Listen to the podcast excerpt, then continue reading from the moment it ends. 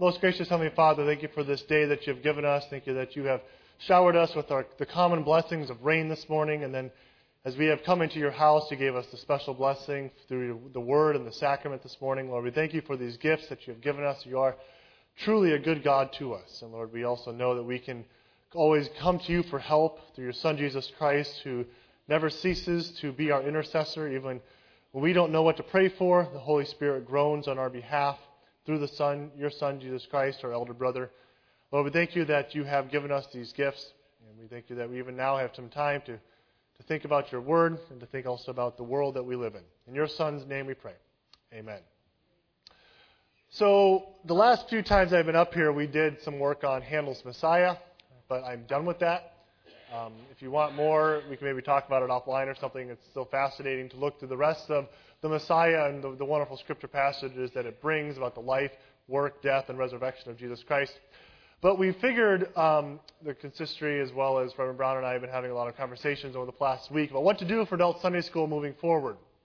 So what we're going to do is for the next three or four weeks, we haven't quite nailed down the, the end date of this, we're going to talk about Islam, especially given the events of the last week.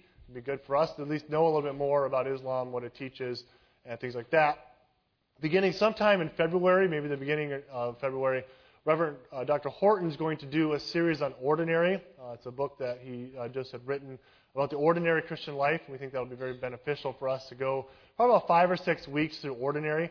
Uh, quite often, we think to be a, a good Christian needs to do extraordinary things. You need to do all these things. But then, you know, looking at God's Word, it's quite often just the ordinary things that make us um, good Christians and to be faithful to our Lord and Savior is just to be ordinary. So Reverend uh, Dr. Horton is going to be talking about that. Yes, John. It is published. Um, it's yeah, so you probably go on Amazon or Westminster Bookstore and get a book. Um, maybe Dr. Horton can maybe get us some at a discounted rate. Maybe we can talk to him about that. Twist his arm a little bit. But yeah, it is published. Um, it's just a little book. I don't think it should cost very much. But all right, I don't have connections anymore. Um, but we'll try to work that out. Yeah. Well, that's a good idea. So when, he, when that time comes, we'll try to get that book available to you. That's true. So if, uh, if I forget, just go on Amazon and order it. Um, but I'll try to see if I can work something out. Yes, Dan.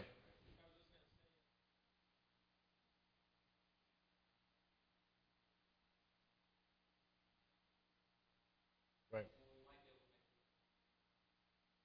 Yeah. I was going to say, you're going to be up there maybe. Um, email Dan Palmer.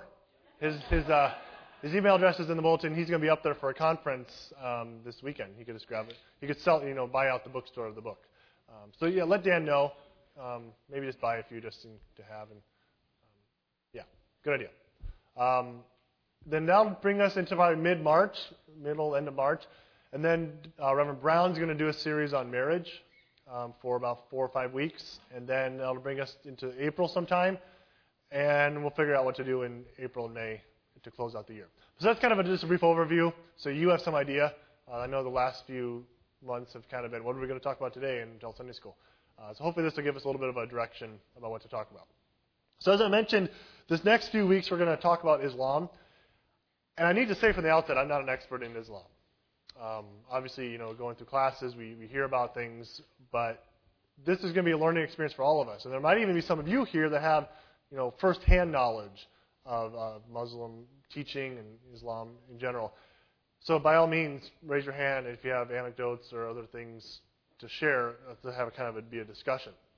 So what I'm thinking about doing today is kind of an overview and a history of Islam and its rise and then over the next couple of weeks, more their theology compared to our theology, um, more of their teaching, their ideology, and things like that that we hear a lot about in the news um, these days, especially. So it'd be good for us just to reflect on those things. But again, if you have questions uh, that I can't answer, I'll look for the answers at some point and, and get back to you. But I need to say from the outset, I'm no, I'm no expert. Um, but Lord willing, we'll be able to get through this uh, together. So, any questions on our what we're doing moving forward here for the next couple of months. All right, well, let's get started. So, first, the history of Islam. And we, don't, we all know, just you know, being in this world, Muhammad, he is the, the first prophet of Islam. He was the one that founded the religion. He was born in 570 AD. 570 AD. He was born in Mecca. And Mecca, if I can kind of draw um, a very crude drawing of the Arabian Peninsula, this is you know, Syria, um, Egypt's over here, Nile River, the Sinai Peninsula, Israel's up in here. Mecca's down here, kind of off of the Red Sea. And so that's where Muhammad was born in 570 AD. And this was actually a religious center for the Arabs in, in the area. It had the uh, Kaaba, which is that black cube you've probably seen in pictures, sitting in the middle of the city. There's, you know, the roads all go around it. It had that way back then. And what was contained in that cube were the 360 idols of the region, uh, housed in that black cube. So it was obviously a very central place, and people made pilgrimages there probably once a year for the surrounding area to worship at this cube, the Kaaba. Uh, every tribe in, in Arabia had their own idol represented there, so they would make that pilgrimage. And it's quite possible that the tribe of Arabs that were in charge of keeping that black cube was the tribe that Muhammad was a part of. And so he had very intimate knowledge of what was going on, and they kept care of that Kaaba. And just the fact by saying that there's 360 idols in that cube kind of gives you a little idea that this was a very polytheistic culture. Polytheistic means many gods. We're a monotheistic religion. We have one God, uh, one God, three persons. So this was a polytheistic culture, and at some point during Muhammad's travels, he would be he was a, um, a merchant. He traveled up into Syria, which is up into here, and he came into some contact with some early Christians. This is just a few centuries after you know Christ had ascended, and the church was just beginning to grow. And he first had this idea thrown to him about monotheism.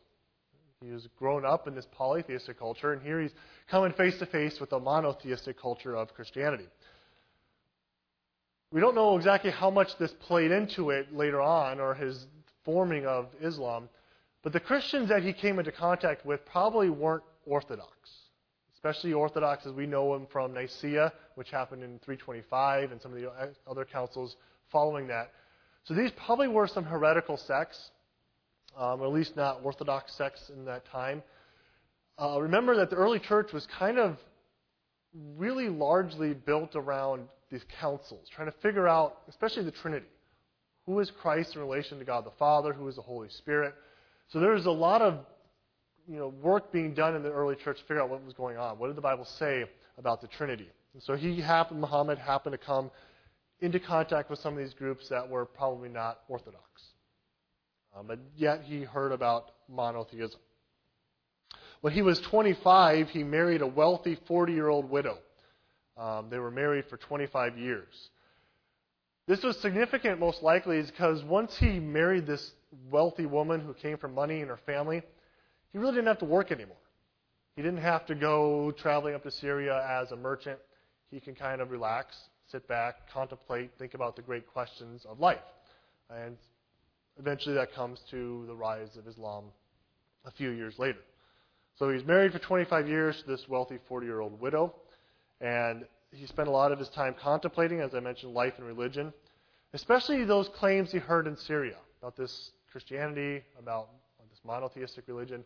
He just had time to think about it. Growing up in a polytheistic culture, he didn't really hear of anything else. So he had time. So then around 610 AD, he starts to hear voices. Uh, he's 40 years old by this time. He's been, he's been married for a few years. So he, he has these voices that come in. At first, he's not sure what they are. Maybe they're just these, these spirits that have possessed him, these worldly spirits that have come in uh, to his body and possessed him. He wasn't sure what these voices meant. But about three years of wrestling with these voices in his head, he kind of figures out, well, this is Allah speaking to me. This is God speaking to me through Gabriel. The angel Gabriel was speaking to him in these visions. And what those revelations end up being are the Quran. So these revelations that he received uh, from Allah through Gabriel, he writes down into the Quran, which is obviously the holy book of Islam, which we'll get into more in the next you know, few weeks about what that looks like. So once he figured out that these were divine revelations, he then needed to go evangelize. He needed to go essentially preach this message. Tell the people what this message is that he's getting from Allah to go into the world and teach that. So he goes to the, the Arabs and pretty much says, well, there's no other God but Allah. So all these 360 idols that we have, they're heretical. They're false gods. You've been worshiping false gods, and you need to turn from them. And then he even began to say so much as if you don't turn from all this polytheistic religion and culture that you've been part of, you're going to go to hell. You're going to be, you know, spend eternity in hellfire. That was his first message. And he does get some followers. First and foremost was his wife. Uh, that wealthy widow who he married became his, his first follower. And also he had an uncle and some other friends that kind of gathered around him. As you can imagine, coming into a very polytheistic culture with people that were making pilgrimages once a year to, to worship their idols, to have somebody come in and just say, You're all going to hell for worshiping these other gods, didn't quite go well for him. Thankfully, having his wife and her and his uncle being very wealthy, they offered him, him some protection. So initially there was a lot of resistance, but he was able to be protected by these wealthy families in Mecca. But then in 620 AD, his wife and uncle die. So 610 AD, he gets visions. 620 AD, his wife and uncle die. So again, these are the ones that were providing the protection. He doesn't have a huge following at this time, um, maybe a few hundred, but he was being protected by those families. He gets word that people are trying to assassinate him. And he attributes this to Allah giving him a vision through Gabriel that he needs to flee. Uh, so he and his uncle, or actually he and his, uh, sorry, his uh, a friend and his um, cousin, they flee to Medina, which is probably about about here. So this was Mecca. Medina. So he flees north. He had heard that there were some families up there that were sympathetic to his cause, and they offered him protection while he was up in Medina. So he flew, he fled there with about 100 people. And this fleeing is called the Hijra. So he flees. H I J D A. Hijra. Well, actually, Ari, sorry. My Arabic isn't very good. It's called the fleeing, when he flees up to Medina. And this is where actually they start year number one for the Muslims. So it's 622 AD by everybody else's calendar, but it's year one. So kind of a foundational time. If you're going to start your calendar at a date, it better be significant. Uh, so his fleeing to Medina is very significant. It's year number one for Islam. And the town of Medina had a very large Jewish presence, but it was very politically unstable. The tribes weren't getting along. There was really no authority. Uh, it was just really a mess. So when Muhammad came, he pretty much came in and took over the city. He stepped in and took control. And he kind of started a theocracy slash dictatorship. Uh, when, he, when he arrived, he took advantage of the instability. And so it's here kind of where Islam began to define itself politically and legally, uh, which we're very familiar with today as we hear in the news what you know, Islam is doing.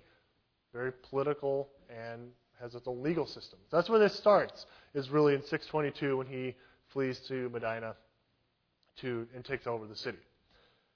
Uh, but then things don't go well for him. In 626 AD, there's a large army of 10,000 men that come from Mecca to conquer uh, Medina. But 3,000 members of an army that Muhammad was able to get were able to hold them off. They dug a big trench around the city to stop the army, and it, and it worked. And the, the people from Mecca turned back.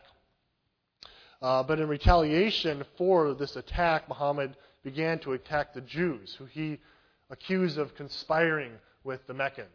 Um, they were trying to take over his controls. He started to then attack the Jews. In 630, the, the roles were reversed. Muhammad gathered an army and went and actually conquered Mecca in 630. The things look like they're going well. He's got now the town of Mecca, he's got the town of Medina, he's got a big army. But then in 632, so just two years after he conquered Mecca, Muhammad dies.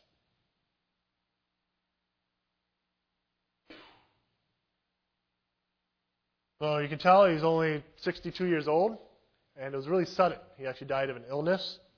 And again, you can imagine, you know, this religion's really only been around for 22 years, and he was it. But he dies suddenly. So there's kind of a big void left in, in Islam. Initially, though, the, the people of Islam were united around what was going to happen. And it's called the age of Rashidun, or rightly guided ones. And Muhammad's close companions were still able to keep control of everybody and kind of lead them through this initial period. And so they also had what were called the caliphs. And the first one, you might have heard that name before too caliphate, the rulers of Islam. So the first caliph um, was Abu Bakr, who was a humble and a moral man, who he then he was able to consolidate Muslim rule in Arabia. And so Muhammad dies, and people started to figure, try to figure out what's going to happen, what's going to go on now. In the very beginning, this Abu Bakr was able to at least keep things stable. He was a very humble man, which probably helped, and united uh, the, the Muslim rule in Arabia. The second caliph was under this guy named Umar. I'm not going to pronounce the rest of his name because I can't. Um, he was a brilliant military general. He had a very brilliant military mind. And in 10 years, he pretty much conquered the, most of the, the Middle East. Egypt, Syria, Israel, Palestine, and Iraq uh, all fell to uh, Umar. So only within 15 years of Muhammad dying, Islam is beginning to spread rapidly uh, through especially this, these, conquer, these conquering armies of Umar. Um, Umar ended up uh, being assassinated, and we'll get more into that in a little bit. So this golden age, this age of uh, Rashidun, it lasted until 661. And that was when his cousin Ali died. And Ali is a very significant figure in early Islam, um, mainly because of the idea of who's going to lead us from then on. Ali was Muhammad's cousin, also his son in law. There's a lot of weird marriages that went on in there. Um, so he, he forms a, a significant figure, and we'll say why in a second. So now we have these caliphs that go on for about 30 years ruling Islam. It's, it's spreading really rapidly. But when Ali dies, now who's going to pick up the throne? Now who's going to be the leader of Islam? Well, there's two sects that arise, and these are probably two sects that you are very intimately familiar with, at least if you listen to the news. First, the Shia. They believed that Muhammad named Ali as a successor before Muhammad died. They figured, they thought he told Ali he's going to succeed him, which he eventually does. Therefore, leadership belongs in Muhammad's family. So let's put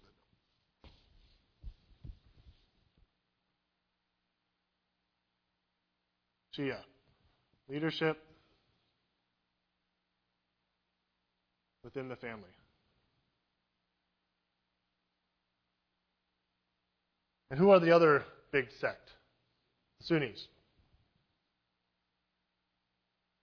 Leadership by the community.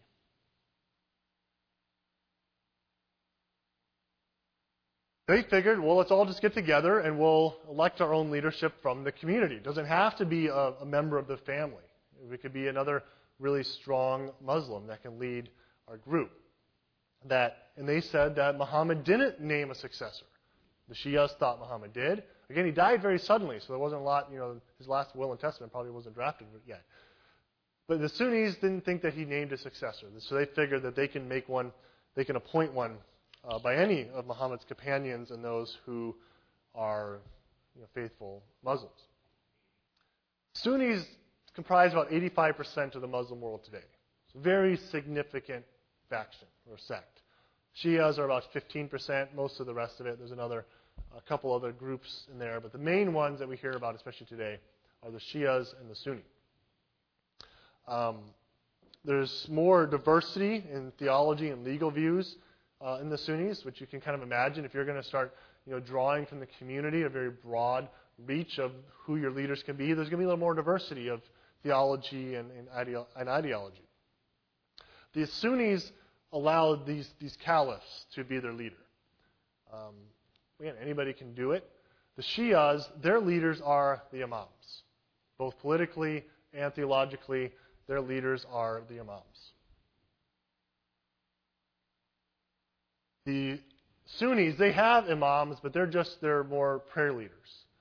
Uh, their political leaders and real theological leaders are the caliphs. So you might even hear those terms being thrown around and that's where those come from. All the way back in the middle of the, the 7th century, these began.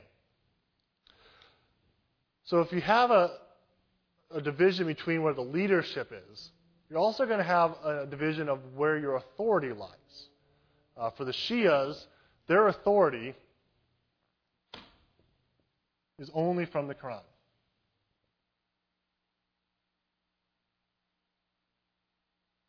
Just the words that Muhammad wrote down those are the authoritative words. Um, for the Sunnis, it's other traditions as well.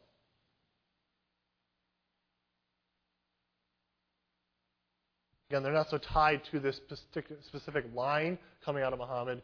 So other traditions, other scholarly works can be included into, into the equation about where their authority lies. So again, this is a division that came right away from the division after that Ali uh, Caliph died in, six, in the middle of the 7th century. But I want to go back to uh, this, this. Any questions so far? I probably won't be able to answer. I'm going to go back to this man named Umar. Again, he was that second caliph that came. He had that great rapid expanse of Islam. And what he sets in place is familiar to us today. Some of the things that he did, we would recognize. And as I mentioned, he had this broad expanse. And so as he did that, he needed to put you know, structures into place for the establishment of the religion. So he appointed provincial judges in all the areas that were conquered. So he started to have rulers of Islam in those different places. And he also established regulations to govern the observance of Quranic teaching. So you're spreading this religion and you want people to be faithful, so you start putting in guidelines. This is what you need to do to be faithful. So the first regulation that he puts into practice is a pilgrimage to Mecca. And Mecca was that first city that Muhammad went to. Um, that's where that black cube is located. And he started to say people need to go there. That was the hub of Islam. The second thing he, he taught was the observance of Ramadan. That all people needed to take this month to fast And We'll talk a little bit more about that in a little while. And he also said there's a punishment of idolatry and drunkenness. He wanted people to be good followers of Islam, and he was going to punish any idolatry or drunkenness uh, in those other places. So the pilgrimage to Mecca and the observance of Ramadan, those two things that Umar put into place, we would recognize as some of the pillars of Islam. And we'll talk about that. The other three pillars of Islam are in a little bit. The other big thing that Umar did was he gave Christians and Jews this, a certain status. He called them people of the book. what book was that? Well, for the Jews, it was people of the Torah. And for the Christians, it was the whole Bible and some of the New Testament. The interesting thing is that they were not forced to convert. We might think that would be strange today when that's all we hear about, you know, maybe a more militant Islam, that you're going to put people to death if they don't convert. Initially, that wasn't the case, at least not under Umar. They were not forced to convert, but if they didn't, they had to pay a really special tax, and it was a really hefty tax. Uh, it was called the, the jizya. I'm not even sure if I'm pronouncing that right, but we're going to go with it. Um, they had to pay this. It's kind of like, you know, this is what you need to do to stay in our land, otherwise you'd have to leave. So Umar put that into place, but he died in 644 AD. And it's thought that he was killed by a Christian slave. And you can imagine a Christian slave had not a lot of money, and the, the culture of that time, especially amongst the Jews and the Christians, but that were poor, they couldn't pay this tax.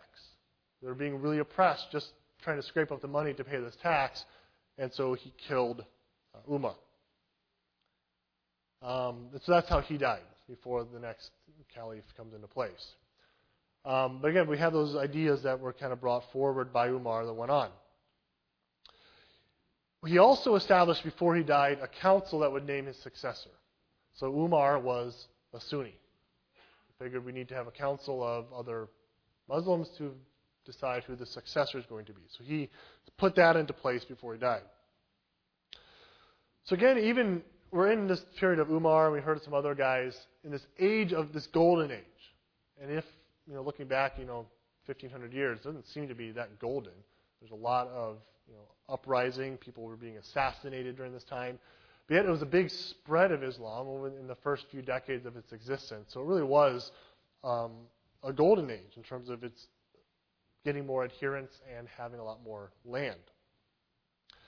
But in 656, we have what's called the fitna.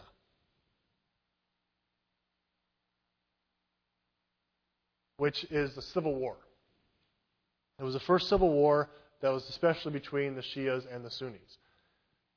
And if you kind of been paying attention, you can kind of tell that it's kind of ripe for a civil war.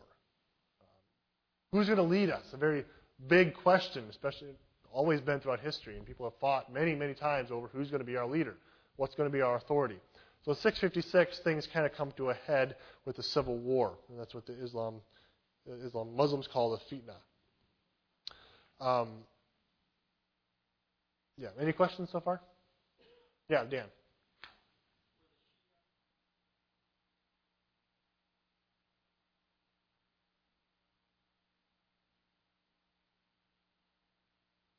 I think mainly now the Shias were kind of around Mecca, where Muhammad was and his family. Um, I can't, I don't remember reading where far they spread, but I think they're more local to those patriarchal places, those big cities. For I mean, again, 85% of Muslims are Sunni. Uh, I think most of the Shias are more located in the Middle East. Yeah.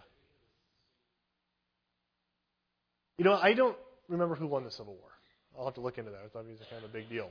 Um, they, it is a big deal. I just don't remember who won.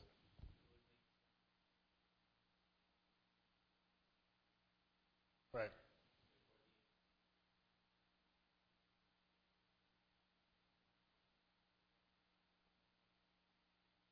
Right. Right. Could be. Yeah. Lenore, did you have a question? It was a special tax that Christian and Jews had to pay to stay in the land that was conquered. Yes, Angela. Well, all Muslims needed to pay a tax. Muslims need to pay a tax, and it's part of one of the, the pillars of Islam uh, to help the poor and just to pay for the, the kingdom, right? We, we, we, pay, we pay taxes. But the people of the book, Jews and Christians, didn't need to pay that tax. They needed to pay this tax just to stay in the land. Otherwise, they'd, they'd be kicked out. Maybe they'd be killed if they didn't pay it. Um, but when you're conquered by an army, you have to obey with what they say. That's what they that's what they imposed on them. And apparently it was very heavy. It was very an oppressive tax. Any other questions? All right, we just have a few more minutes, so I'm just going to give you the um, the headings for the pillars of Islam, and then we'll probably we'll discuss more of those um, next week. But these are the pillars of Islam. They they do unite the Shias and the Sunnis. They agree on these.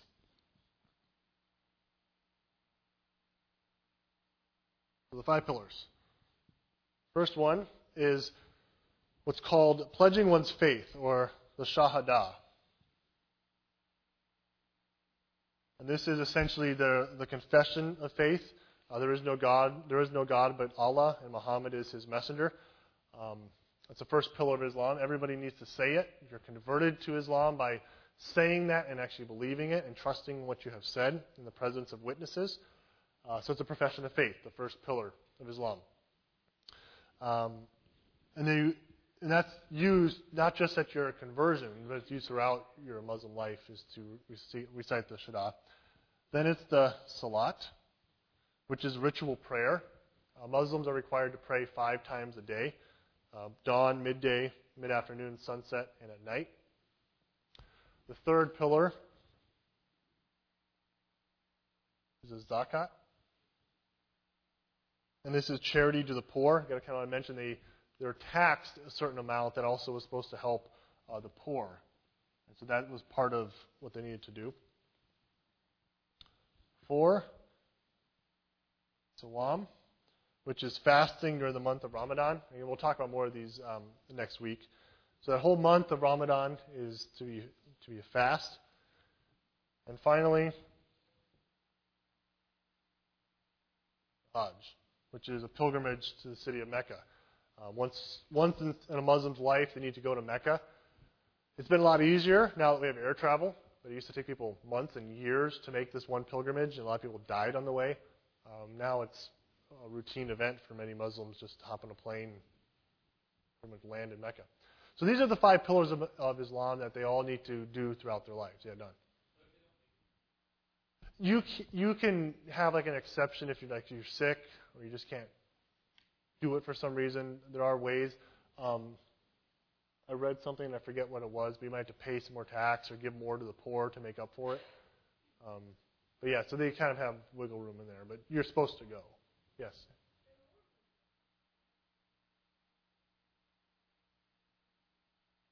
Yeah, there's a lot of religions that do that. I mean, they have these these central places that are so significant and special. Yeah, we have a significant place too. It's here in Santee, and we have one, you know, next door. You know, we we don't have that, do we, yeah, Angela?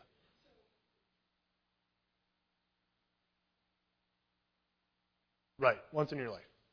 Yeah, Freddie.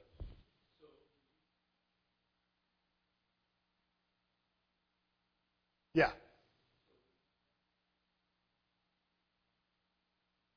Right. Who leads and what's the authority?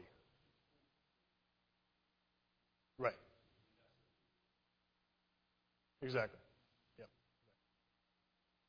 All right, if you have any more questions, oh yes, Kim.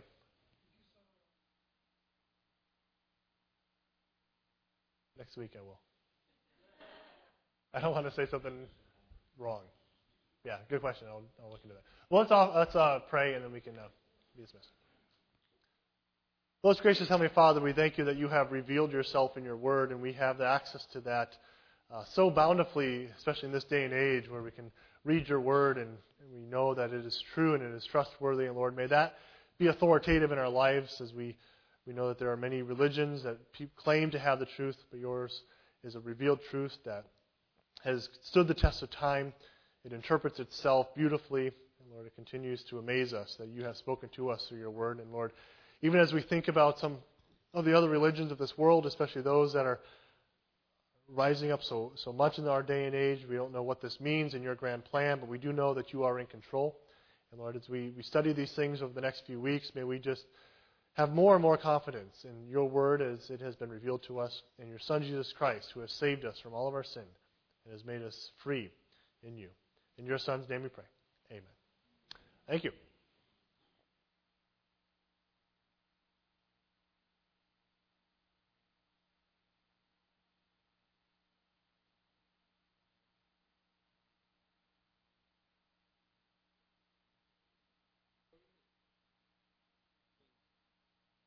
No, it's just to Mecca.